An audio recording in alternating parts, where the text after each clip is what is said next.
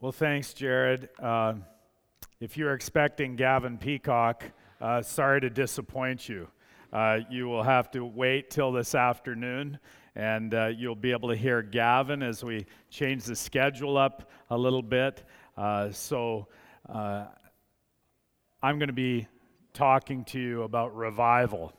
And I have to admit, as we begin, that after Ryan's message, uh, it's maybe difficult to talk about revival when he really unpacked for us the nature of revival as seen even in preaching. But I invite you to turn your Bibles to the book of Acts, Acts chapter 3. I'm going to actually read through Acts chapter 3 and then down into even the first part of chapter 4 just, just to give us this portion of Scripture, and then I'm going to pray. Acts chapter 3, beginning in verse 1. Now, Peter and John were going up to the temple at the hour of prayer, the ninth hour, and a man lame from birth was being carried, whom they laid daily at the gate of the temple, that is called the Beautiful Gate, to ask alms of those entering the temple. Seeing Peter and John about to go into the temple, he asked to receive alms. And Peter directed his gaze at him, and as did John, and said, Look at us. And he fixed his attention on them, expecting to receive something from them. But Peter said, I have no silver and gold, but what I do have, I give to you. In the name of Jesus Christ of Nazareth, Rise up and walk. And he took him by the right hand and raised him up, and immediately his feet and ankles were made strong. And leaping up, he stood and began to walk and entered the temple with them, walking and leaping and praising God. And all the people saw him walking and praising God and recognized him as the one who sat at the beautiful gate of the temple asking for alms. And they were filled with wonder and amazement at what had happened to him. While he clung to Peter and John, all the people, utterly astounded, ran together to them in the portico called Solomon's. And when Peter saw it, he addressed the people Men of Israel, why do you wonder at this, or why do you stare at us, as though by our own power or piety we have made him walk? The God of Abraham, the God of Isaac, and the God of Jacob, the God of our fathers glorified his servant Jesus, whom you delivered over and denied in the presence of Pilate when he had decided to release him. But you denied the holy and righteous one and asked for a murderer to be granted to you. And you killed the author of life, whom God raised from the dead. To this we are witnesses. And his name by faith in his name, has made this man strong, whom you see and know. And the faith that is through Jesus has given the man this perfect health in the presence of you all. And now, brothers, I know that you acted in ignorance, as did also your rulers. But what God foretold by the mouth of all prophets, that his Christ would suffer, he thus fulfilled. Repent, therefore, and turn back, that your sins may be blotted out, that times of refreshing may come from the presence of the Lord, and that he may send the Christ appointed for you, Jesus whom heaven must receive until the time for restoring all things about which God spoke by the mouth of his prophets long ago. Moses said, The Lord God will raise up for you a prophet like me from your brothers. You shall listen to him in whatever he tells you. And it shall be that every soul who does not listen to that prophet shall be destroyed from the people and all the prophets who have spoken from Samuel and those who came after him also proclaim these days. You are the sons of the prophets and the covenant that God made with your fathers, saying to Abraham, In your offspring shall all the families of the earth be blessed. God, having raised up his servant, sent him to you first to bless you by turning every one of you from your wickedness. And as they were speaking to the people, the priests and the captain of the temple and the Sadducees came upon them, greatly annoyed because they were teaching the people and proclaiming in Jesus the resurrection from the dead. And they arrested them and put them in custody until the next day, for it was already evening.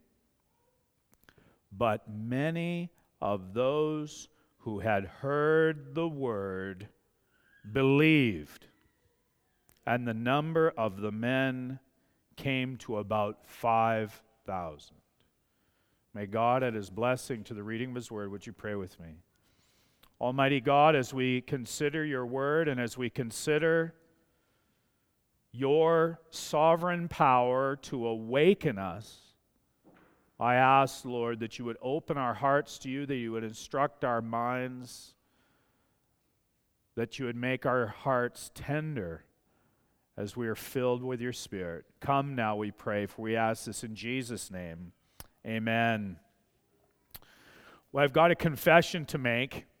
When I designed the, the program for this conference, uh, I basically was designing it all around my talk. Uh, not that my talk would be the pinnacle, but basically, I would have everybody else do all of the hard work that my talk required. And that's what you're getting as you've heard Ryan speak of the gospel and conversion last night and then this morning on the topic of preaching. You'll ha- hear Rob Snyder and Josh Carey talk about cross cultural witness and witnessing locally.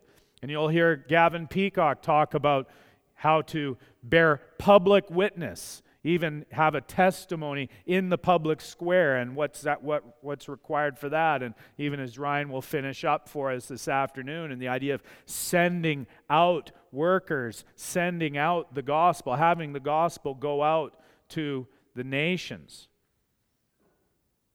So we're talking about all of these things, but as we talk about evangelism, getting the gospel out, sending the gospel out, sharing the gospel, we run into always a very deadly problem.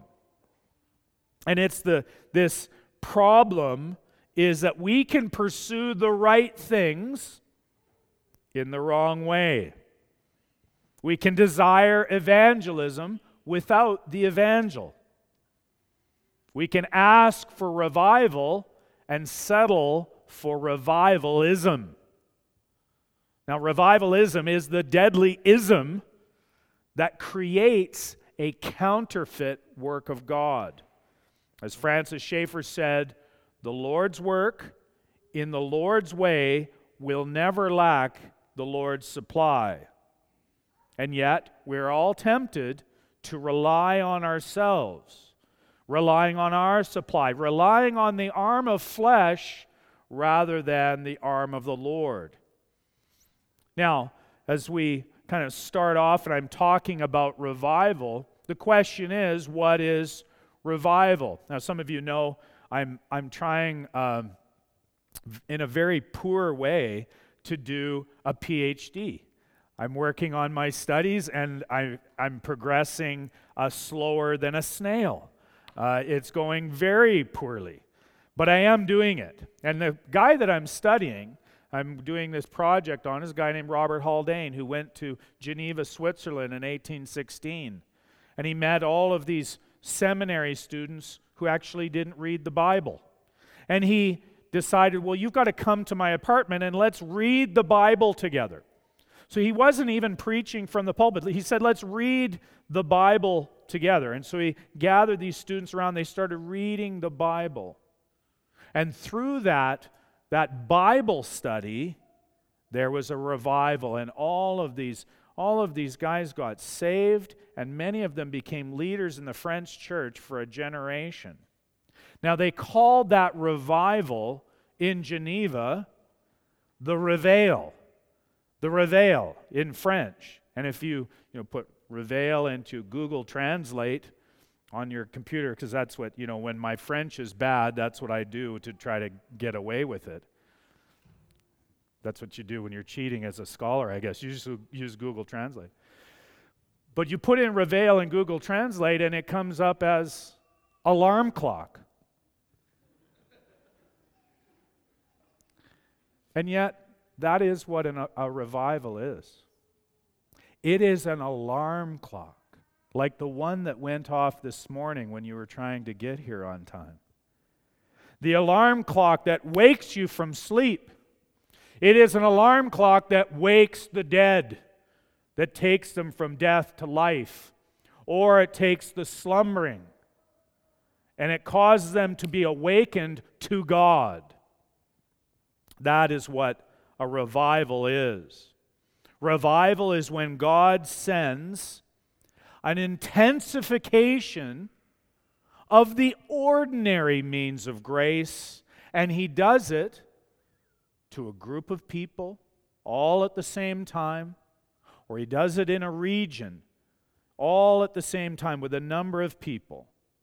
Now, when that happens, the key with revival is it always produces lasting fruit. Ryan gave the testimony of the Al Martin sermon, and then he, Ryan met people who had been there when the lights went out. There was lasting fruit to that work. By contrast, revivalism is the use of human techniques to solicit quick public decisions or just to maintain large crowds, large attendance. Revival is an intense work of God, revivalism is a clever work of man. The relevance for us, it can't be underestimated because uh, in a conference like this, a conference on evangelism, the topic of revival is almost always associated with something that is not revival but revivalism. And just, just, just to introduce, before I get to my passage, by contrast, just, just listen to two descriptions here. This is, this is an example of revivalism. The encouragement, this is talking about late 1700s, early 1800s, and Charles Finney's ministry. The encouragement of physical responses to preaching, such as falling to the floor, women speaking in worship, meetings carried on through long hours and on successive days, protracted meetings, and above all, inviting individuals to submit to God and to prove it by a humbling action, such as standing up, kneeling down, or coming forward to the anxious bench, all came straight from the procedures that some Methodists have been popularizing for a quarter century. Finney, from the outset of his ministry, he sought to make would be converts visibly distinct. In other words, it's all about a manipulation to put on a show and have people visibly put this show on. It's not really about God, it's about what it's doing in changing you. How, how different, then, by contrast, is what happened under the revival, under the ministry of William Chalmers Burns in Scotland. He talked about how people can come and go in church. And he, he said, he said, if I can get the right quote here, he said, you, you know that many people come from the church the same as they went out. The word does not touch their consciences, and they remain under the power of sin and Satan of death and hell. And, and it's described. He said, This used to be very much the way among us until lately. But the God of love has visited us and poured out his life giving spirit upon the dead souls of men. In some places, you might see the solemn sight of hundreds weeping for their sins and seeking to give up their hearts to Jesus. And ah, what a sweet change has taken place on many. The high looks of the proud have been brought down. Dead formalists have become living Christians. Worshippers of mammon have been changed into lovers of God. That's what happens in a true revival. Now, instead of just making a purely historical study, what I wanted to do was look at revival from a biblical point of view. And I think of all the passages, one of, one of them that expresses what's going on is Acts chapter 3. And specifically, I want to then compare times of refreshing, which is a way of describing revival, with revivalism. And so, what this will do then is hopefully bring an application for us as we think about our churches and our ministry. So, in the book of Acts, you, you know it well.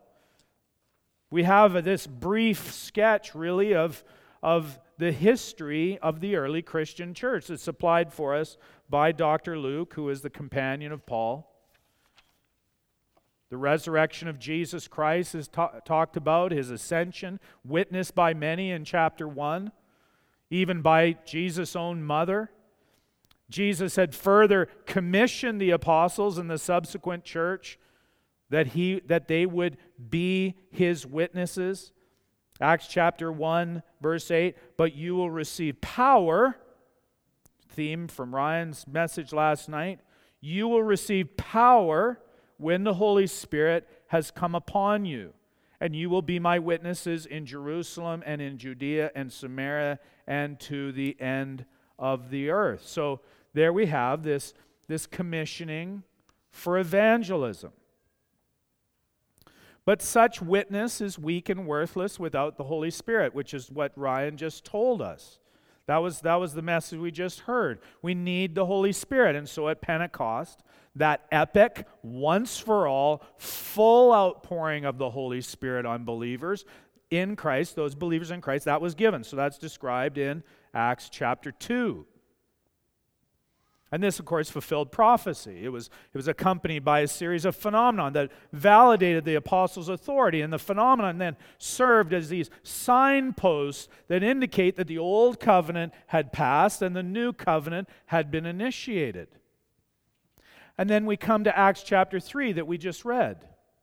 And it involves then the healing of a guy who would have been a very well known lame man who had been panhandling at the temple. And uh, we can get lots of panhandlers around here. We have generally have people trying to camp out on the north side of the church. So we get to know folks like this. And when you see folks, homeless folks around, you can look at them and wonder, can they ever change? Well, in verses 1 to 10, we are told how Peter and John were there, and Peter told the man to simply look at him and Peter announced, I have no silver and gold, but what I do have, I give to you. So, what did Peter have? What could he offer? Well, he said, In the name of Jesus Christ of Nazareth, rise up and walk. And so it was a true miracle. Peter summons this guy to be able to stand, to be able to have this true miracle. There is no natural explanation for it. The man is instantly healed. Now, of course, people were amazed. They're stunned. I mean, we would be the same today if, if, if there was someone who could instantly heal a homeless man panhandling on the north side of the church. We would be, we would be astounded. But then, just like people today, people wondered how did Peter do it? How did he do it? Because that we're always looking for that, right? How, how do you, how'd, you, how'd you do it? How'd you get it done? What was the technique that you used? How did, pe- how did Peter somehow get this strengthening into this guy's ankles? What was the technique? Was it psychosomatic? Was it magic? some type of other scientific application? What was Peter's special talent? Well, of course, then Peter addressed them. And he said, Men of Israel, verse 12, why do you wonder at this? Why do you stare at us as though by our own power or piety we have made him walk? See, at that point, Peter was correcting the age old assumption that only man's techniques can produce results. See, and this is the thing this is, this is everywhere. Peter was confronting the attitude of revivalism.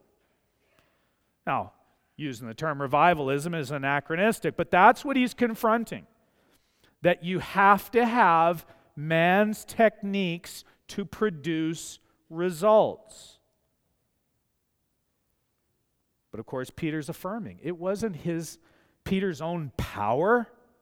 It wasn't Peter's own skill. It wasn't Peter's special spirituality that had the power to work a miracle. Instead, Peter pointed to Christ. And, he, and then he just he preached the gospel to them. And that's what he that's what he did in verses 13 and following as we as we read as he basically unpacks the the God of Abraham, Isaac and Jacob, the God of our fathers and how he glorified Jesus. And then he goes through all of all of the summary of the trial and crucifixion of Jesus Christ and, and the fact that God raised him from the dead. Peter and John were simply witnesses to these things. They're not originators, they're just testifying that this is true. Now, that's what evangelism is. See, some of you have the mistaken notion that evangelism is about trying to produce a convert. And that's why if you're like me, you, when you get that mentality, that's why you won't share the gospel because you don't think that you have the ability to be clever enough or have a good enough argument or be able to answer every objection well enough so that you can produce a convert and make somebody a Christian. But that's not your job. Evangelism is simply, as Peter was doing, is bearing witness. This is the truth. Jesus has come. He has lived. He has died. He has risen from the dead, ascended into heaven, is coming again to judge the living and the dead. This is the case. This is what I'm announcing. This is it. You are summoned to believe in it, friend. Stranger, you're summoned to believe. But it is not up to me to make you somehow have this faith. I can't produce it in you. Peter pointed then to the content of the good news, and then he showed these folks where Peter himself and where they fit into it. He said, verse 16, and his name, that is Christ's name. By faith in his name, that is his name, his reputation, all that is all that is ascribed to Jesus in his character and his person and his work by faith in his name has made this man strong whom you see and know. I mean, I couldn't help couldn't help but think of Ryan's illustration from Harry Ironside last night and the, you know, the 100 converts versus the agnostic can't coming up with any. You know, look, this is whom you see and know this guy.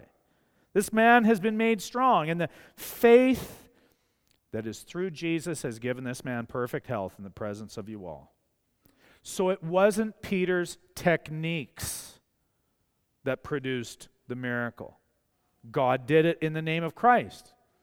And so Peter Peter dispelled any whiff of revivalism. He focused on faith in Jesus Christ. And then he offered these sinners something very special.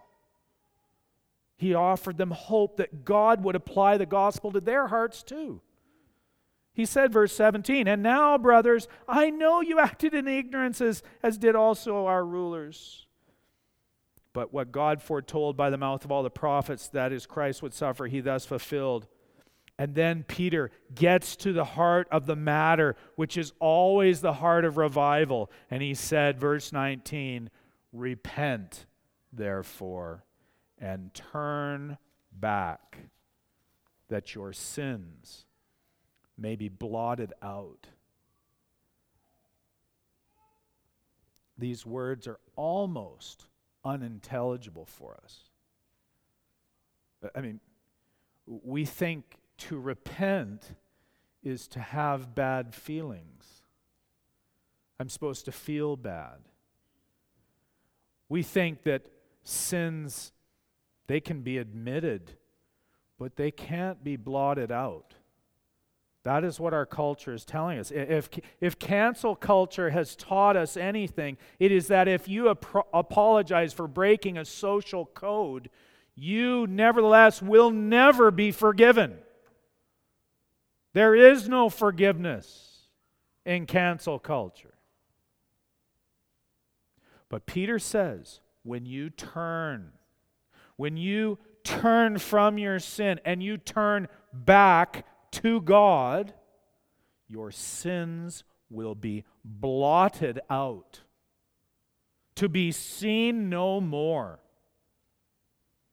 Revivals are always marked by a sense of repentance and forgiveness of sins. And, and I've just got to ask them this morning do you know that your sins have been blotted out?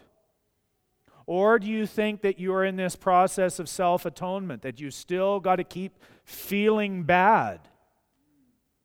God wants you to feel bad. No, God wants you to repent, to turn back to Him, and to know that your sins are blotted out, and to believe it. The issue then becomes our unbelief. We just don't believe that what God says is true.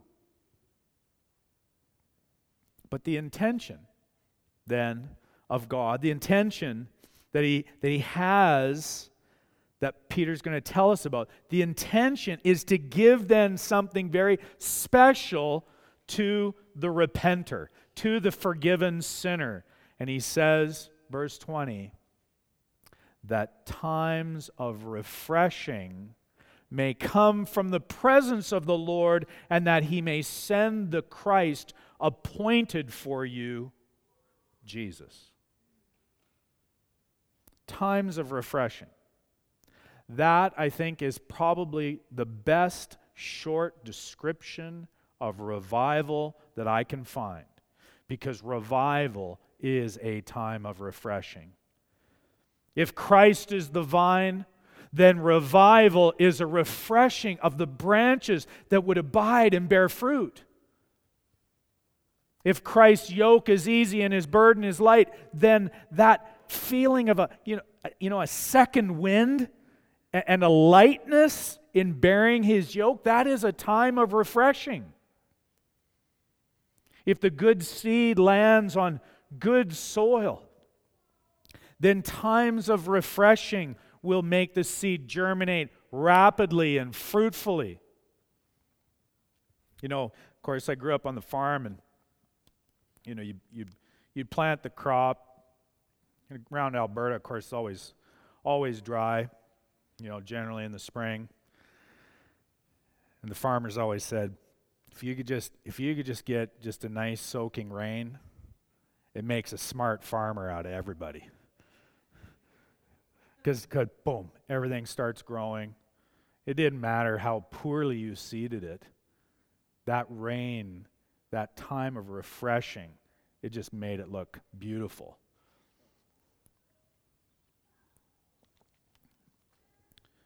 What this does when you're refreshed, this time of refreshing, it brings joy in what ought to be rejoiced in. It, it brings sorrow for what ought to be grieved. It brings courage to announce what ought, what ought not to be hidden.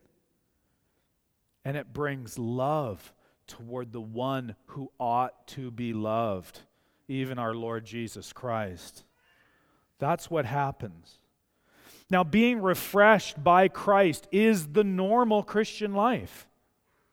It is ordinary life. Nevertheless, when, when times of refreshing come, when a, when a special season of refreshing comes, it's a season of, of intensity, of growth, of insight, of change. And it differs only in degree from the regular life of sanctification.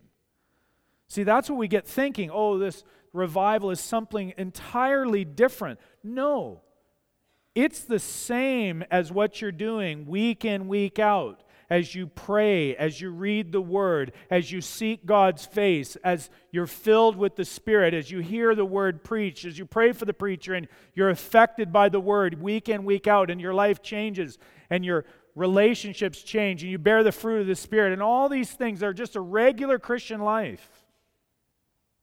Only it becomes more intense. More intense. And likely not just you, but more people all at the same time.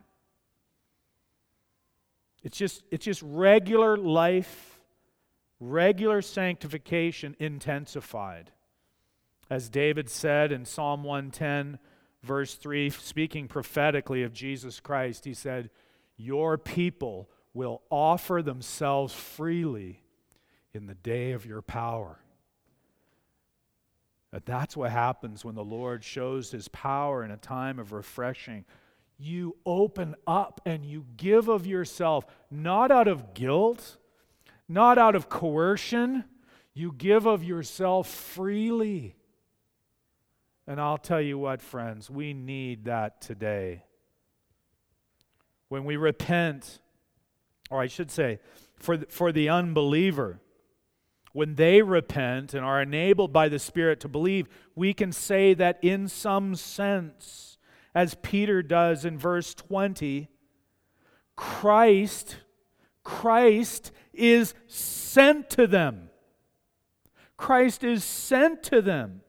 The Christ who is appointed for them, namely Jesus.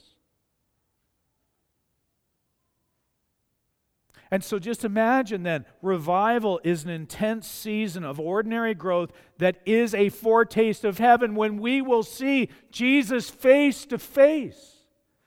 To have a foretaste of that is Christ being sent to us.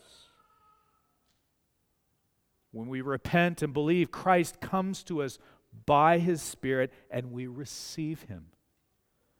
We may be refreshed to do this as a as a believer as ref- and we're, we're refreshed with new devotion or, you know but it can also happen for a, a non-christian where the dead seed on the dead ground is then made fruitful by the miracle of regeneration as christ comes to them. This is what happens then what god does. We see of course in acts 3 that this prospect that there'd be this foretaste of heaven, verse 21, the time for restoring all things. That's, that's brought forward, and there's a taste of that. And we see the response there in chapter 4. Even though they, you know, the, the priests and the captain of the temple and the Sadducees, they all aligned against this little mini post Pentecost revival. Nevertheless, those who heard the word believed. They believed. So there's this faith, this reliance upon God, trusting in the name of Christ, relying on Him, and the Spirit is working in these people to create this miracle of faith. And so there are these 5,000 miracles that occurred because they believed in a way that they did not before. That's a revival. Now, there's a couple of, maybe just a, a, few little summary things as far as revivals that I think it's good to be aware of.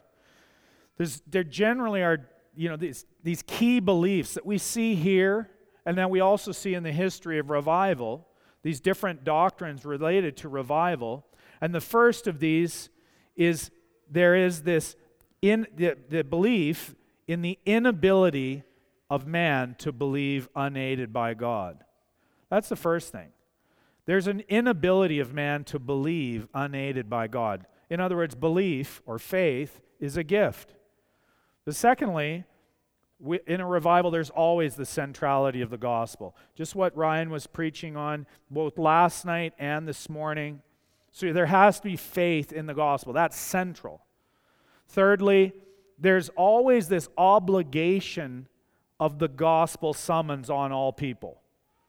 Like, like the, this is, if the gospel, if it is an announcement, everybody is obligated to believe. It's a summons, it's not just an invitation. And because the simple fact is, unbelief is sin, it's not neutrality, it's sin. And revival, fourthly, is merely the intensification, as I've said, of the ordinary means of grace. So, preaching, discipleship, church order. It's just an intensity of that. Now, all of us, we can have different attitudes and actions to seek out revival.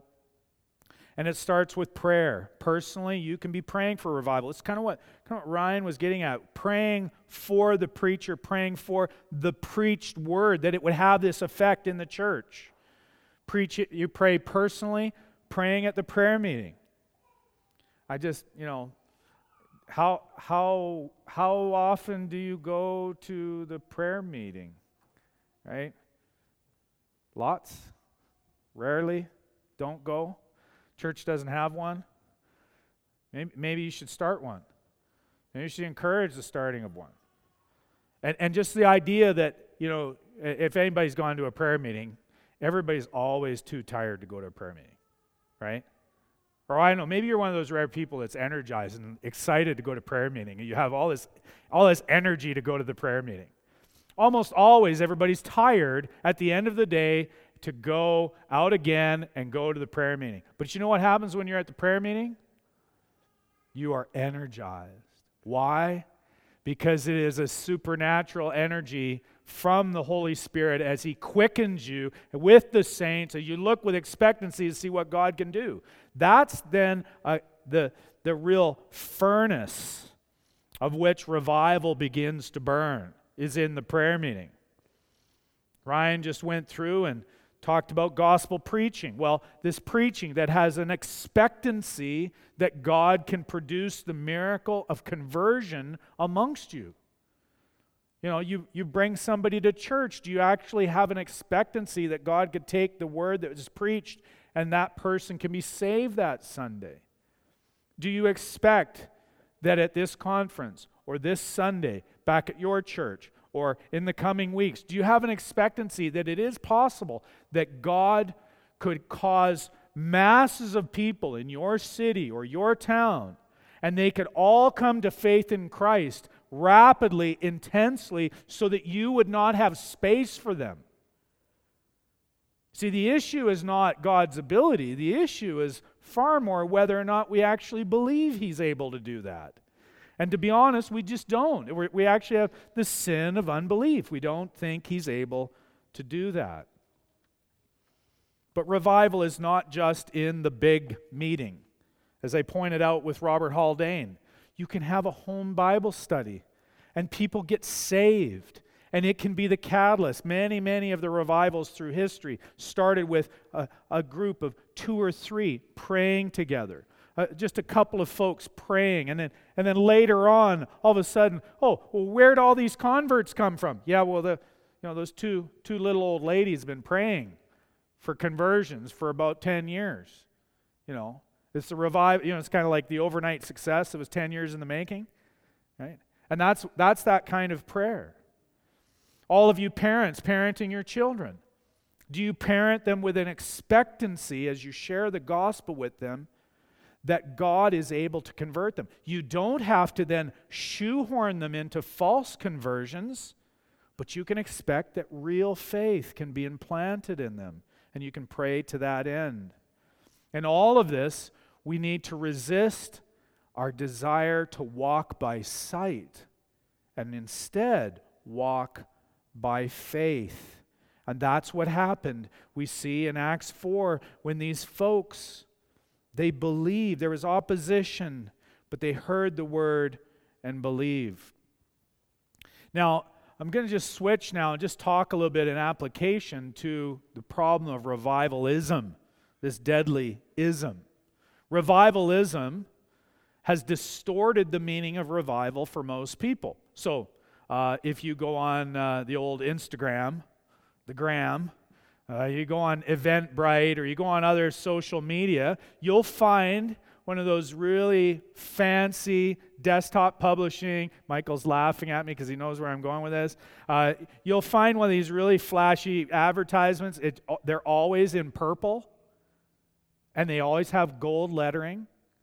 And, and they advertise, they say, on a special night with special evangelists and special music on this night, we're going to have a revival. But that's not a revival. That's revivalism. That's a distorted idea of revival. You can't say we're going to have a revival on Friday night because revival is a sovereign work of God. The deadly ism that counterfeits revival is any attempt to use man made methods or techniques to try to then produce results, whether the results are a bigger attendance or quote unquote decisions for Christ or giving financially, whatever it is. The method of this revivalism is then to use methods that we can control in order to produce guaranteed results. Contrary to what Peter said, no, it is using my power and my piety to produce these things. Uh, another biblical picture of this is, is the one that Jeremiah uses when he talks about using a water tank or, or what's called a cistern. Why would you use a water tank or a cistern to hold water? Well, you do it because you want to control the amount of water that you have for the future. But God told the revivalists in, Jer- in Jerusalem in Jeremiah 2, verse 13, He said, Be appalled, O heavens be appalled, O heavens, at this. Be shocked. Be utterly desolate, declares the Lord, for my people have committed two evils. They have forsaken me, the fountain of living waters, and hewed for themselves cisterns for themselves, broken cisterns that can hold no water. Revivalism is the deadly ism which can hold no water. It is a broken cistern. And it forsakes God as the source of spiritual life. The great contrast between revival and revivalism was put forward by Iain Murray in 94. He had a book, Revival and Revivalism, the making and marring of American evangelicalism, American evangelicalism from 1750 to 1858. I mean, it just sounds like the most boring academic history book ever. But what Murray did was he showed that there is a difference between true revivals when God works sovereignly and what happened then after that with men like Charles Finney who attempted to achieve the same results by applying the techniques of salesmanship and even techniques of manipulation. Now, sadly, there are these examples. These examples, and I won't go through too many of them, but I think it's good for us to be aware of these examples of revivalism. Now, Ryan kept referencing preachers and sneakers. I thought he was going to take my whole illustration away, and he basically did, but that's okay. So there's an Instagram account called Preachers and Sneakers. And it shows all of these pastors wearing these 500 700 thousand dollar sneakers up on stage. And it is to show how successful and how wealthy and how prosperous these preachers are. And of course if you look at them and you listen to their message you can be prosperous too. Preachers and sneakers it's pure revivalism it's trying to get people attracted to the preacher in order then to keep the crowd, in order for them to give money, in order for them to listen to that message, and hopefully then they would seek that kind of prosperity too. It's all revivalism. It's easy to point out the preachers and sneakers because most of the guys are real bad false teachers. But what I'm mostly concerned about is that guys that Ryan and I would know, guys of that era, guys who would say maybe they're a Calvinist, maybe they're a complementarian, maybe they're some other, you know, conservative theological position. Yet they're starting to import these tricks and techniques into their ministry. So there's one guy I saw just a couple of weeks ago. He did a TikTok dance with glow sticks in the pulpit. And this is a guy who has a, a discipleship ministry. Now, why would he do a TikTok dance? Why, why would any grown man do a TikTok dance? Like, even, even in the privacy of his own bedroom, like, why would you do it? to do it up in front of the church?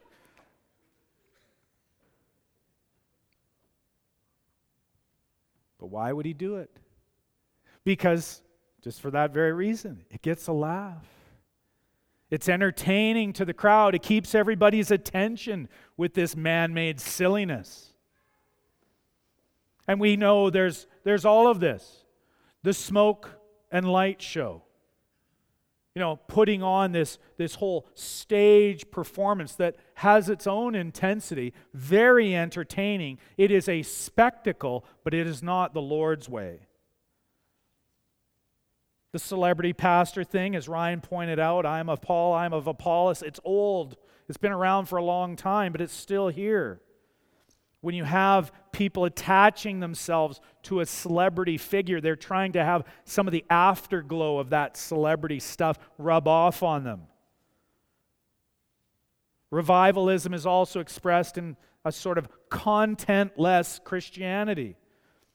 So, a guy like Andy Stanley, just, just here in the last few days, promoting homosexuality and dismissing parts of the Bible as what he calls clobber texts because they condemn homosexuality. Well, he's going to dismiss them and he's going to empty his Christianity of all content in order to keep the crowd, in order to keep his influence. That's revivalism.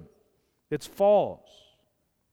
You see, an unwillingness to deny anyone anything is a mark of revivalism. And yet, Jesus, Jesus, he said, the true Christ, he said, Whoever denies me before men, I also will deny before my Father who is in heaven. Matthew 10 33. And, and the, the, the trouble then with this revivalism is it's so embedded even in our evangelicalism. Because one of the main examples of revivalism aimed to imitate all these big gatherings that were produced by true revival, the imitation became known as crusade evangelism. And it, that's where you get, oh, yeah, you know, we're going to have a revival next week, a series of meetings. D.L. Moody continued with the methods that Charles Finney developed, and even, even Billy Graham took the revival of, revivalism of crusades to a new level. Now, don't get me wrong. We're all, all of it bad. Could, could there be good content in these evangelistic meetings? Yes, of course. But when they have these techniques in these meetings, it, pro, it, it made for a deadly flaw. And I've met many people over the years. Now, Ryan and I commiserate about how old we are and how long we've known each other, but he would know the same. And I've met many people over the years who made emotional decisions for Christ in a compelling moment, and yet they never repented, they never truly believed, and they were never truly saved. But the tragedy of it is that they thought they were. They thought they're a Christian, they think they're going to heaven. But the deadly ism of revivalism has sent many people to hell with a lie in their right hand, falsely assured comforted by a false understanding of the gospel and of conversion. And that's what's so deadly. As David Wells said in his book, No Place for Truth, regarding revivalism, it is not truth that is wanted, but technique. And that's the sad thing. But I close, I don't want to close on the negative note of revivalism. We saw this post Pentecost revival in Acts 3 and 4, and I just want to offer what I would suggest is the greatest revival prayer in the Bible. I invite you to turn over to Ephesians chapter 3. Ephesians chapter 3. And you've got to see this. Ephesians chapter 3, beginning in verse, verse 14. So we go from Peter to Paul. Paul says, For this reason, I bow my knees before the Father, from whom every family in heaven and on earth is named, that according to the riches of his glory, he may grant you. That's Ryan coming from the south. That's y'all. That's you all, you plural. That you he may grant you to be strengthened with power through his Spirit. Where? Where? Not, not, not in the political realm, not in the financial realm, not even physically strong, although those can, things can all be good.